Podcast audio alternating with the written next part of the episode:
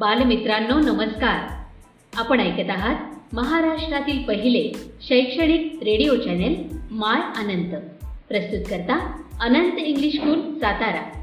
अधिक माहितीसाठी आमच्या अँकर dot F M slash my Anant. या पेजला आवर्जून भेट द्या आणि आमचे कार्यक्रम हक्काने ऐका. इथे मिळतात तुमच्या पाल्यांना प्रगतीचे नवे पंख आणि तुमच्या चिमुकल्यांच्या स्वप्नांना आकार.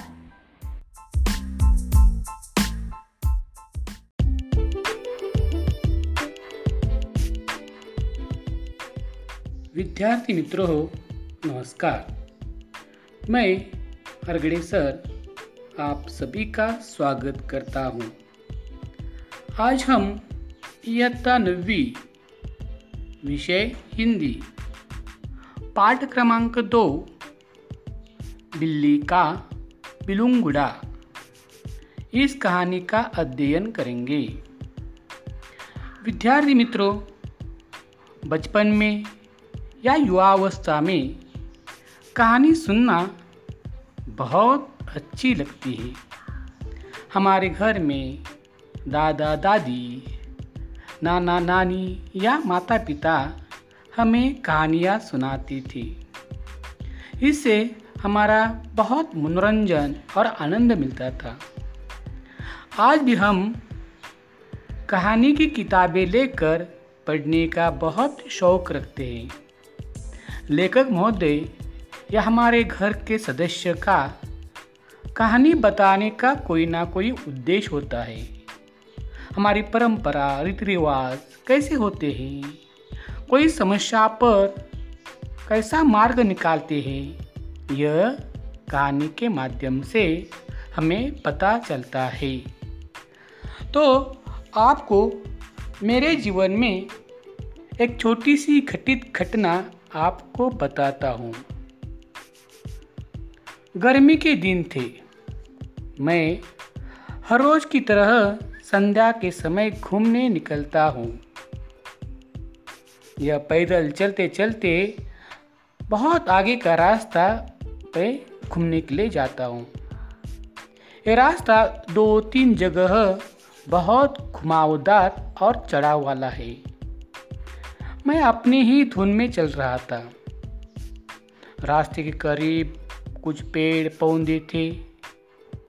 उन पेड़ पौधों पर कुछ आकृतियाँ हिल रही थी।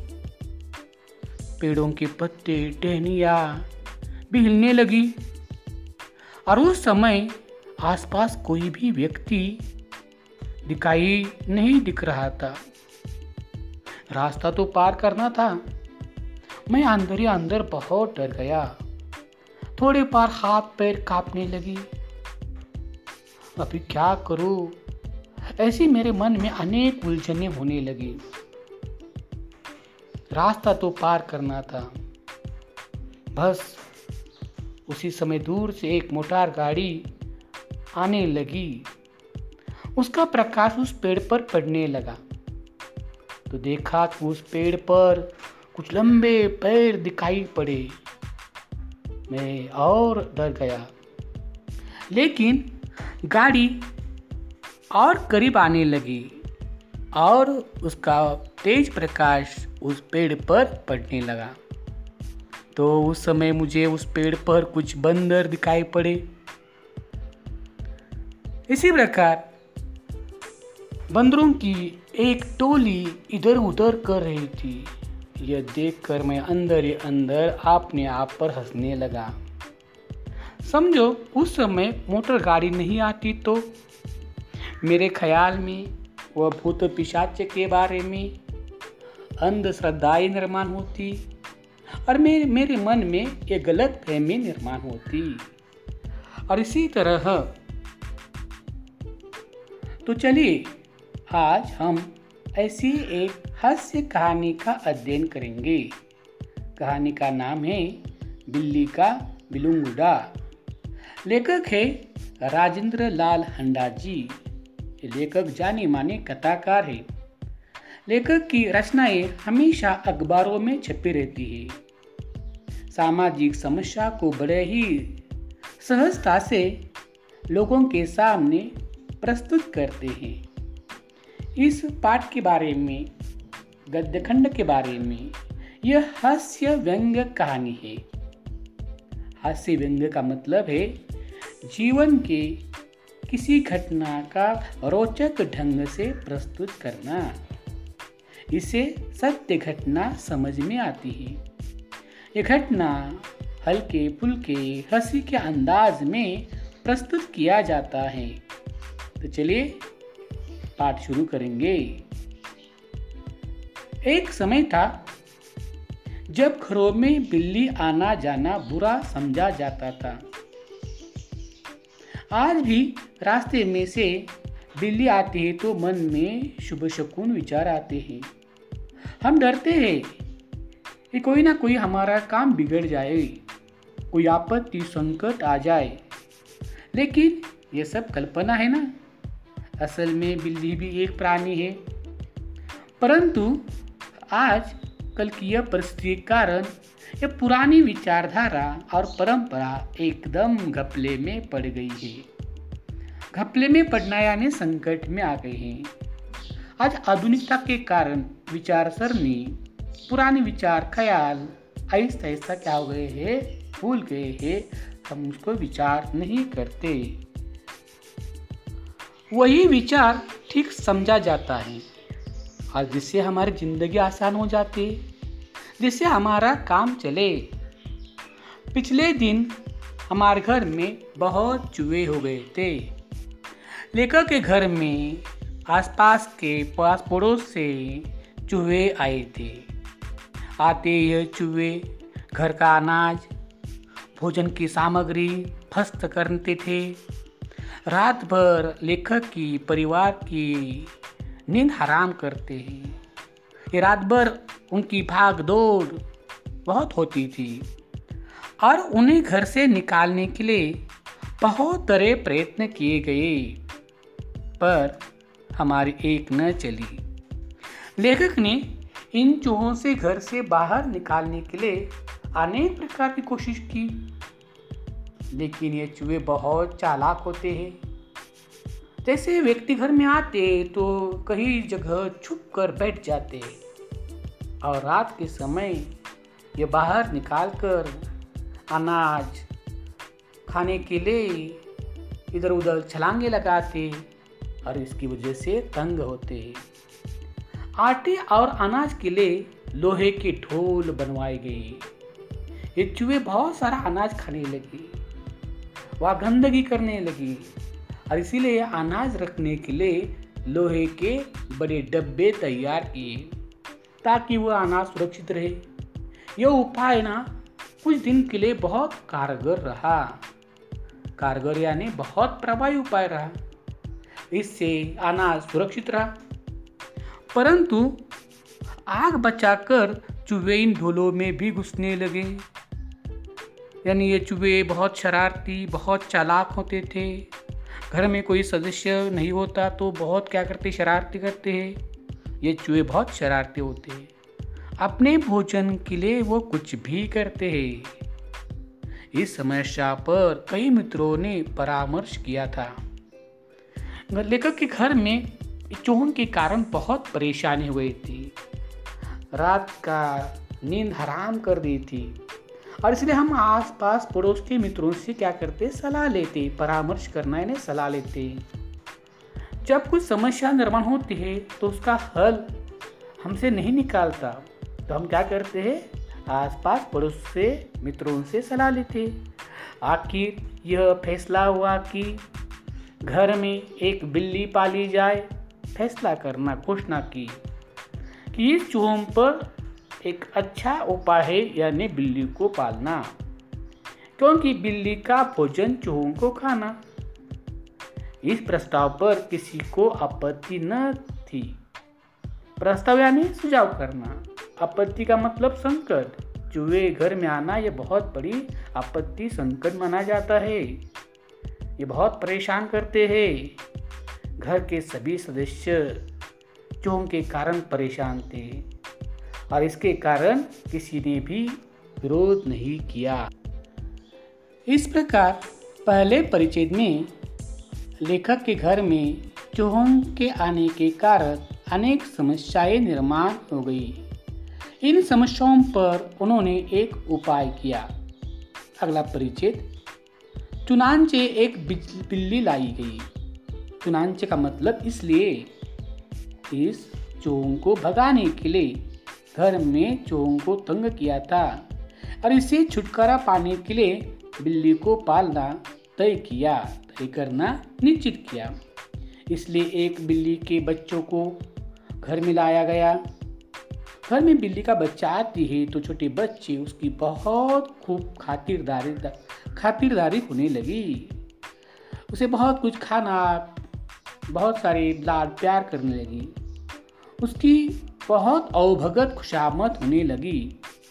कभी बच्चे दूध पिलाते, कभी रोटी देते। बिल्ली ने भी विधि पूर्वक चूहों का सफाया शुरू कर दिया। बिल्ली का खाना चूहे है पसंद आदि और इसलिए उन्होंने जल्द से जल्द क्या हुआ है, इन चूहों का खात्मा किया। या बिल्ली घर में आने की वजह से चूहे भी वहाँ से नौ दो ग्यारह हो गए वह भाग गए हैं। बिल्ली ने आने ही नियम के अनुसार चूहों को खत्म किया। देखते ही देखते चूहे घर से गायब हो गए। अदृश्य हो गए, भाग गए, खत्म हो गए। थोड़े ही समय में चूहे दिखाई नहीं पड़े, क्योंकि चूहे और बिल्ली इन दोनों के बीच में मरना और जीना यह सवाल था।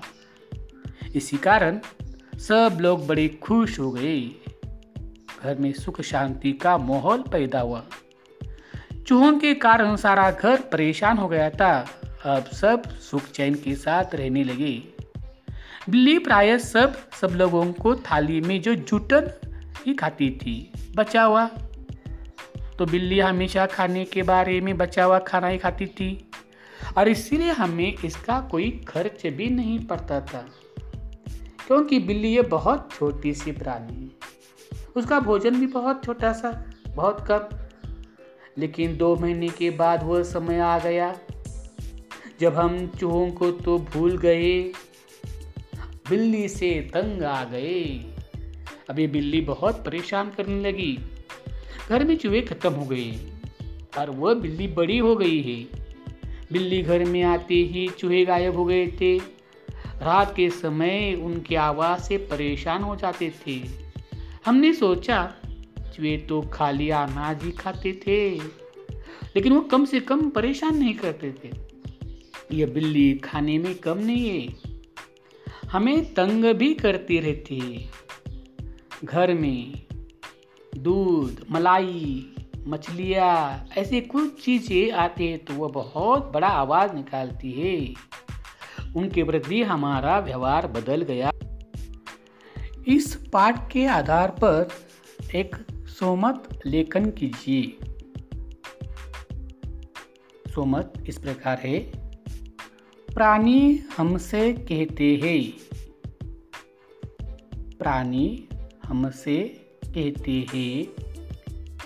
जियो और जीने दो। इस विषय पर सोमत प्रकट कीजिए। फिर एक बार सुनिए।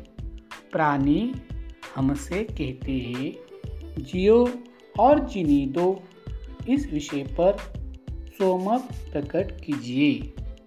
धन्यवाद।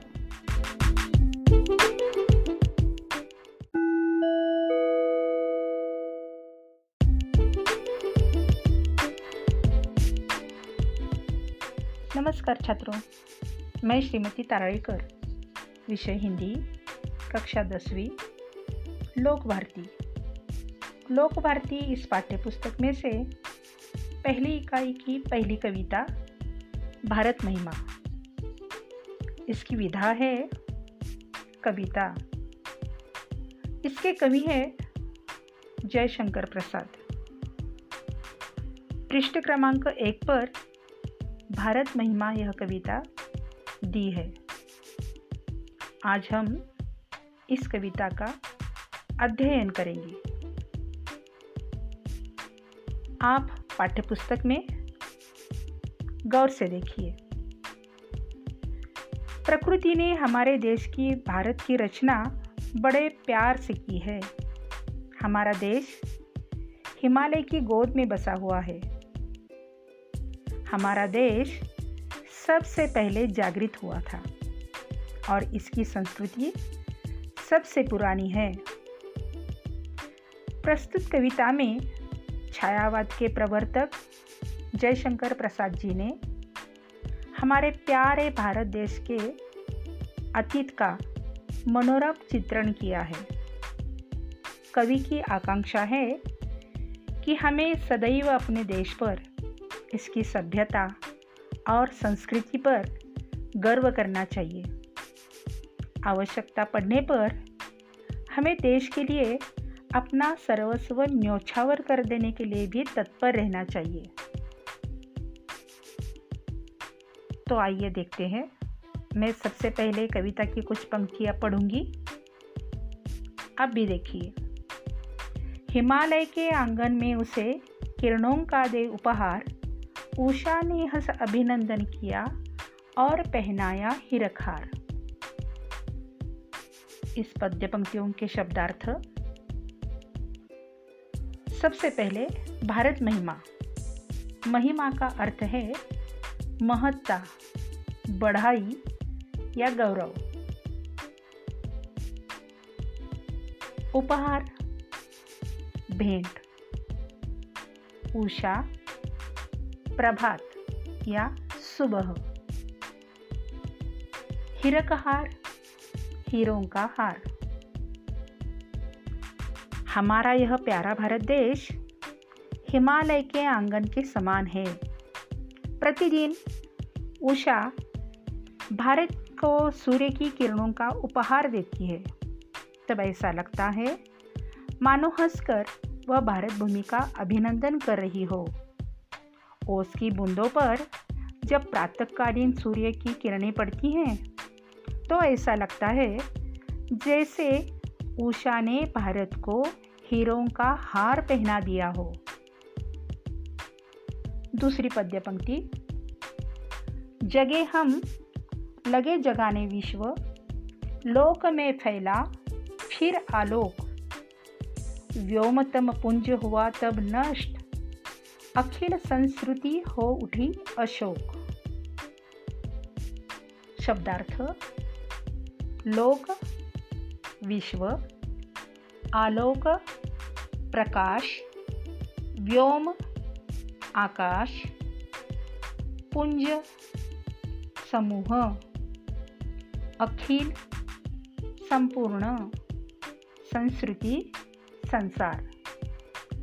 अशोक यानी शोक रहित अथवा खुश। अब अर्थ देखते हैं। सबसे पहले ज्ञान का उदय भारत में ही हुआ। अर्थात, सबसे पहले हम जागृत हुए। फिर हमने पूरे विश्व में ज्ञान का प्रसार किया। इसके कारण समग्र संसार आलोकित हो गया। अज्ञान रूपी अंधकार का विनाश हुआ और संपूर्ण सृष्टि के सभी दुख, शोक दूर हो गए। पद्यपंक्ती तिसरी. विमल वाणी ने कमल कोमल कर्मे सप्रित.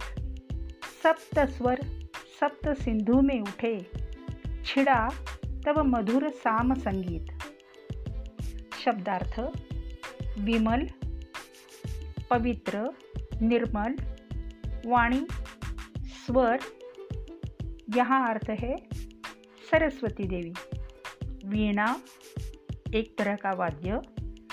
कर, हाथ, सप्रीत, प्रेम के साथ अथवा सस्नेह। सप्तस्वर। सप्तस्वर यानी भारतीय संगीत के सात स्वर। सारे गम पध नी उसके बाद सप्त सिंधु सप्त सिंधु यानी आर्यों का प्रारंभिक निवास स्थान। यहाँ सिंधु, परुष्णी, शतद्रु, वितस्ता, यमुना, गंगा तथा सरस्वती को दिया हुआ सामूहिक नाम, जिसे हम सप्त सिंधु कहते हैं। सिंधु का मतलब नदी। और साम संगीत।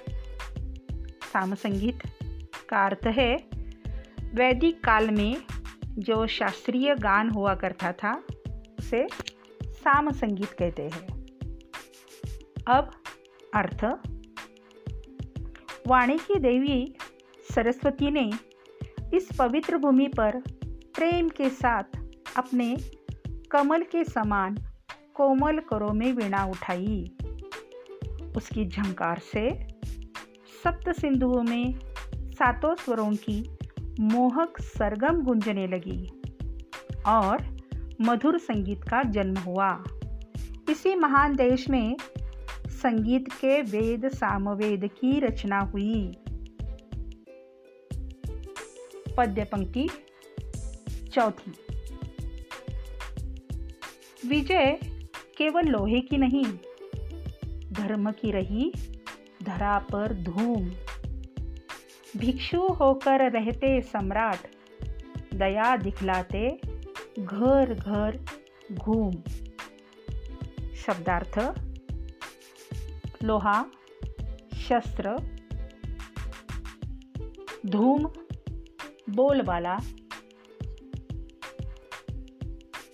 दया दिखाना, अपनापन, सहानुभूति दिखाना। शब्दार्थ, अभी बता दिए मैंने। अब देखते हैं अर्थ।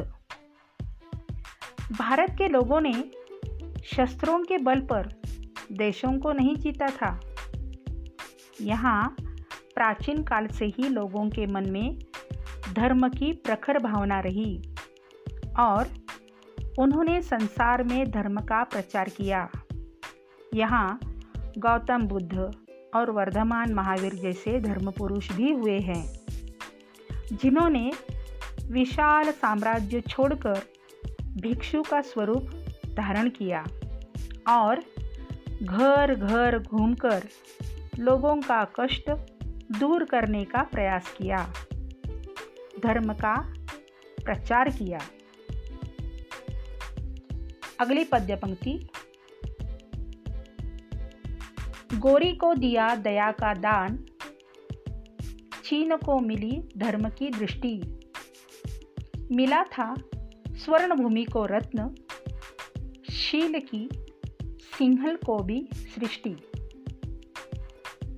गोरी, यहाँ पर गोरी यानी मोहम्मद घोरी, घोरित साम्राज्य का सर्वोच्च शासक था। वह बहुत महत्वाकांक्षी था। लुटेरा और धर्मांध था।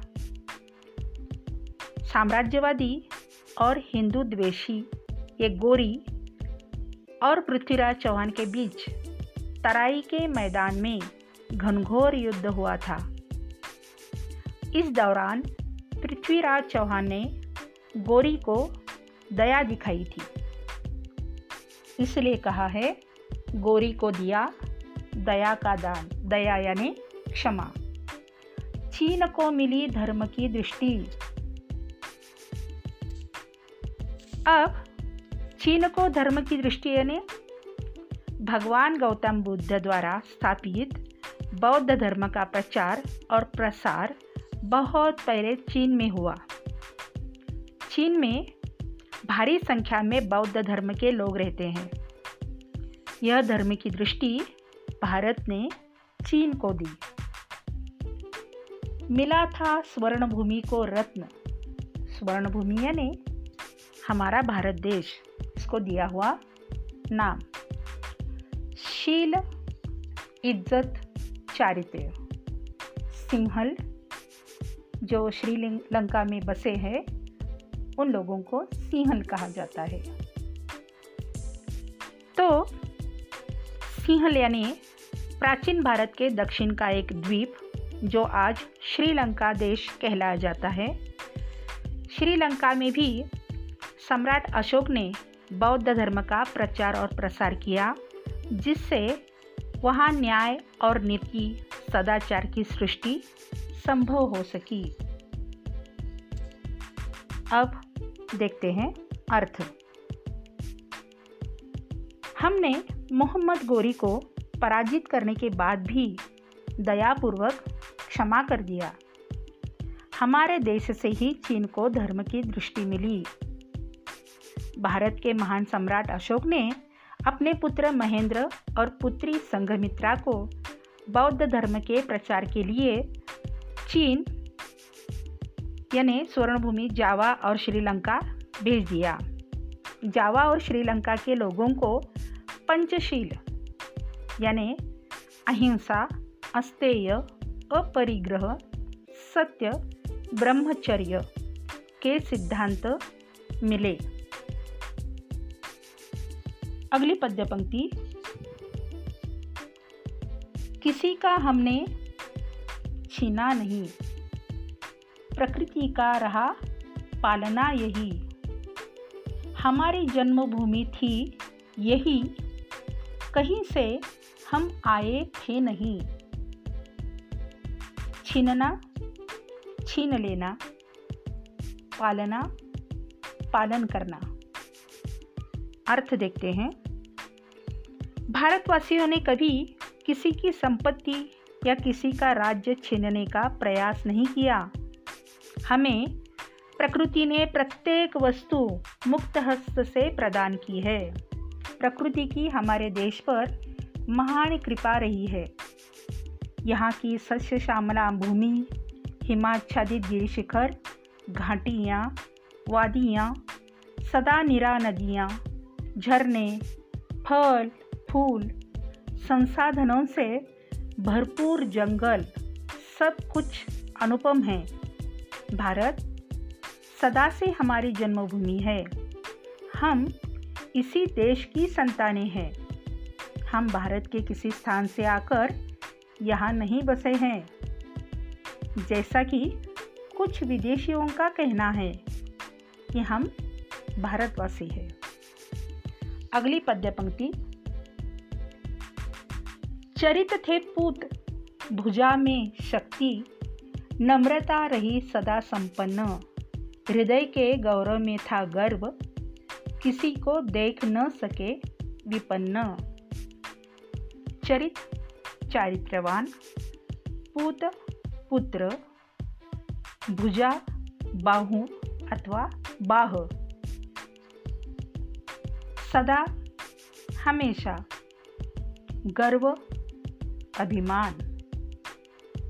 संपन्न, समृद्ध और विपन्न, यानी गरीब अथवा निर्धन। इसका अर्थ, भारत के लोग सदा से चारित्र्यवान रहे हैं। हमारी भुजाओं में भरपूर शक्ति रही है। भारतीयों में वीरता की कभी कमी नहीं रही। साथ ही नम्रता सदा हमारा गुण रहा है। हमने कभी अपनी उपलब्धियों पर घमंड नहीं किया। हमें अपनी सभ्यता और संस्कृति पर गर्व रहा है। हम कभी किसी को दुखी नहीं देख सके। दीन दुखियों की सेवा करने के लिए हम भारतीय सदैव तत्पर रहते हैं। अगली पद्य पंक्ति हमारे संचय में था दान। अतिथि थे सदा हमारे देव। वचन में सत्य, हृदय में तेज प्रतिज्ञा में रहती थी टेव। शब्दार्थ, तेज, तेजस्विता, चमक अथवा प्रखरता। टेव यानी आदत अर्थ देखते हैं। हम यदि धन और संपत्ति का संग्रह करते भी थे तो दान के लिए दान वीरता भारतीयों का गुण रहा है। हमारे देश में अतिथियों को सदा देवता के समान माना जाता था। भारत के लोग सत्य बोलना अपना धर्म मानते थे। भारतीय सत्यवादी हरिश्चंद्र की संतानें हैं हम। हमारे हृदय में तेज था, गौरव था। हम सदा अपनी प्रतिज्ञा पर अटल रहते थे। प्राण जाए, पर वचन न जाए, हमारा जीवन मूल्य रहा है। अगली पद्य पंक्ति वही है रक्त, वही है देश, वही साहस है, वैसा ज्ञान। वही है शांति, वही है शक्ति, वही हम दिव्य आर्य संतान। यहाँ पर अर्थ आज भी हम भारतीयों की धमनियों में उन्हीं पूर्वजों का रक्त प्रवाहित हो रहा है। आज भी हमारा देश वैसा ही है। आज भी भारतीयों में वैसा ही साहस है। भारतीय आज भी ज्ञान के क्षेत्र में सबसे आगे हैं। आज भी हम पहले के समान शांति के पुजारी हैं। देशवासियों में वैसी ही शक्ति है। हम उन्हीं आर्यों की दिव्य संतानें हैं। और अंतिम पद्य पंक्ति, जिए तो सदा इसी के लिए, यही अभिमान रहे, यह हर्ष। निछावर कर दे हम सर्वस्व, हमारा प्यारा भारतवर्ष। निछावर करना, समर्पित करना। अर्पण करना। यह मुहावरा भी है। निछावर करना यानी समर्पित करना, अर्पण करना। अर्थ देखते हैं। हम जब तक जिए, इसी देश के लिए जिए। हमें इसकी सभ्यता और संस्कृति पर अभिमान है। और हर्ष है कि हमने इस भूमि पर जन्म लिया है। यह हमारा प्यारा भारतवर्ष है। यदि कभी आवश्यकता पड़े तो इसके लिए अपना सर्वस्व भी हम न्यौछावर कर देंगे। कवि ने यहाँ पर इस कविता के कुछ उद्देश्य हमारे सामने रखे हैं। छात्रों, चाहे पाठ हो, चाहे कविता, उस पाठ के अथवा कविता के कुछ उद्देश्य होते हैं। जो हमारे पाठ्यपुस्तक में यह दिए हैं। इस कविता के उद्देश्य है अध्ययन, अध्यापन संबंधी। भारत के गौरवशाली अतीत के प्रति अभिमान की भावना जताने के लिए छात्रों को प्रेरित करना। देश के असाधारण प्राकृतिक सौंदर्य से परिचित होना। समूचे विश्व को अपनी ज्ञान ज्योति से आलोकित करने वाले देश के श्रेष्ठ योगदान से छात्रों को परिचय कराना। वीर, साहसी, त्यागी, प्रजाहितैषी सम्राटों से परिचय कराना। अतिथि तथा शरणार्थियों के प्रति आदर भाव दिखाने का सबक सिखाना। भारत माता की संतान होने का हमें गर्व होना चाहिए। देश के प्रति भक्ति की भावना भी हमारे अंदर जागृत होनी चाहिए। देश के लिए अपने सर्वस्व का त्याग करने के लिए हमें सदैव तत्पर रहना चाहिए। और छायावादी काव्यधारा से परिचय करा लेना है। तो ये रहे कविता के अध्यापन, अध्ययन संबंधी उद्देश्य। तो छात्रों, समझ में आ गई कविता? ठीक है, अब इसके लिए आपको एक स्वाध्याय दे रही हूँ। प्यारा भारत देश। इस विषय पर आपको 20 पंक्तियों तक निबंध लिखना है। क्या है स्वाध्याय? प्यारा भारत देश, इस विषय पर 20 पंक्तियों में निबंध लेखन। कैसी लगी कविता?